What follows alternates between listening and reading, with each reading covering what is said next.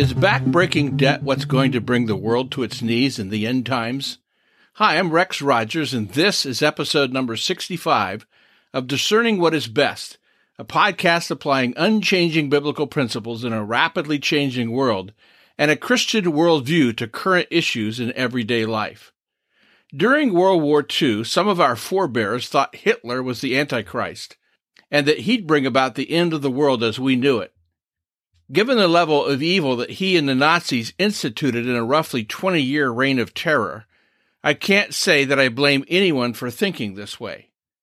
During the Cold War with the USSR in the 1950s and 1960s, we thought the end of the world might someday come from what we then called thermonuclear war.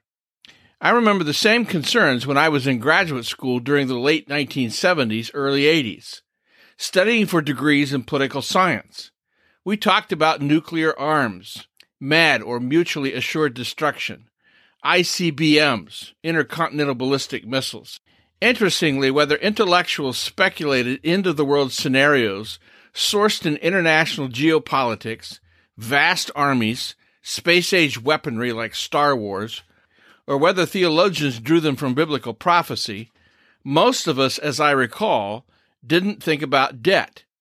Yet national debt, deficit spending, and an unbalanced budget are now among the greatest threats to future well being in the West, if not the world. Today, the United States is 31.5 trillion with a T dollars in debt. I cannot comprehend this, and no offense, I'm guessing you can't either. In 2011, I wrote a similar piece like this on debt.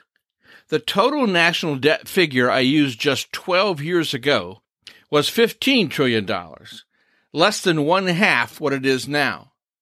If you want to scare yourself, go to the usdebtclock.org and look at the digital displays moving faster than you can count the dollars aloud. America has the largest national debt in the world. That means a debt burden of $94,219 per citizen and equates to a U.S. federal debt to gross national product or GDP ratio of 121.5%. Think of the GDP as sort of the asset or positive side of the ledger, whereas debt, what's owed, is the negative side. Clearly, at 121.5%, we're upside down. We owe more than we could presently pay. Using 2022 statistics, other nations in the world are in a similar quandary. Japan has the highest public debt to GDP ratio at 288.31%. Italy carries a debt to GDP ratio of 176.81%, followed by France at 130.64%. The United Kingdom debt load, the ratio is 103.61%. Canada and Russia are also in debt with poor GDP ratios. Now, that's a lot of statistics, but the bottom line, pun intended, is that the world is in debt, a record amount of debt, $300 trillion to be exact. That number is about 349% of global gross domestic product and the equivalent of $37,500 of debt for every single person in the world. There is no easy way out of the global debt crisis. Avoiding a crisis will require unpopular actions and a great reset of policymaker mindset. That may mean more cautious lending, curbing overconsumption, and restructuring projects or entities that don't make a profit. For the U.S., the possibility of reaching the self imposed cap on how much money the U.S. government can borrow currently looms large. Congress can avoid the partial government shutdowns, potential cash flow shortfalls, and even the possibility of default by simply raising the ceiling as it has in the past. But should the ceiling be raised, as it has so many times before? Even the economic powerhouse China is looking at major trouble on the horizon. China carries roughly a third of the debt load of the US at 10.8 trillion with a public debt to GDP ratio of only 61.94%. However, because China's government attempted to play God and control birth rates, forcing a one child policy on Chinese families for the past 60 years, China now faces a huge demographic crisis, with more people dying than are born. In 2015, the Chinese Communist leadership admitted their mistake in the one child policy and has since been allowing all married couples to have two children.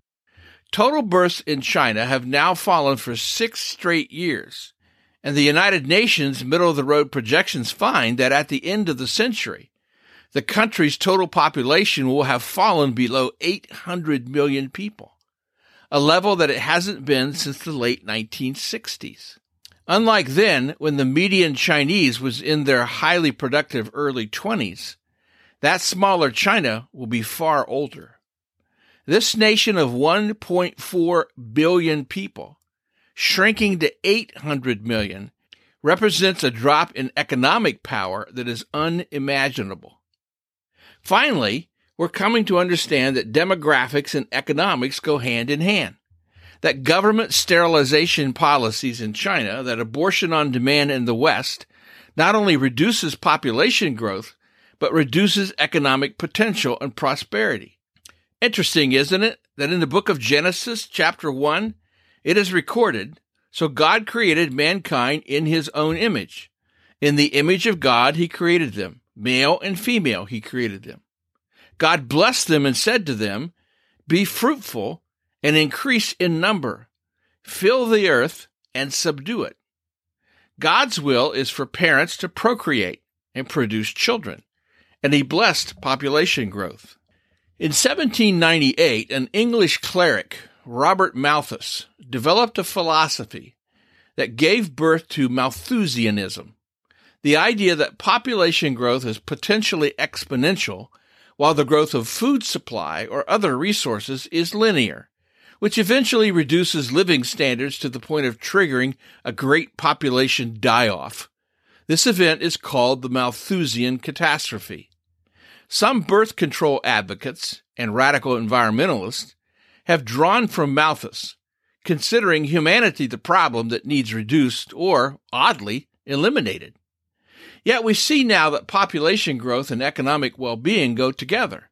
As God said, be fruitful and increase in number fill the earth. And then there's debt. It could be that in God's providence, what finally gets the world's attention is the need to pay the piper. Debt can only so long be ignored. Look now at what's happening in Iran. It may be rampant inflation and a broken economy, not simply political protests, that produces regime change.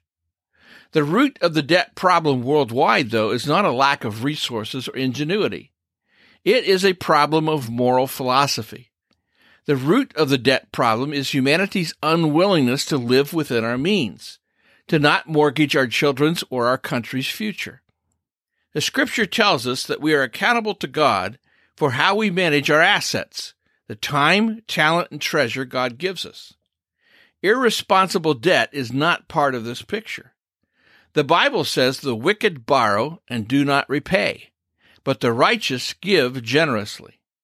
Repaying our debts honors God and is the morally right thing to do. Debt enslaves us. The rich rule over the poor, and the borrower is slave to the lender. Given our rapidly expanding national debt, the U.S. is in bad shape. But doomsday debt is not a given, and we should not give up hope. The problem can be fixed. We are blessed with resources, opportunity, ingenuity, and as long as Jesus tarries his coming, time. Question is, can we redevelop the moral vision to do right and to do well? Well, we'll see you again soon. This podcast is about discerning what is best. If you find this thought provoking and helpful, follow us on your favorite podcast platform. Download an episode for your friends. For more Christian commentary, check my website, R-E-X-M as in Martin, that's rexmrogers.com. And remember, it is for freedom that Christ has set us free. Stand firm.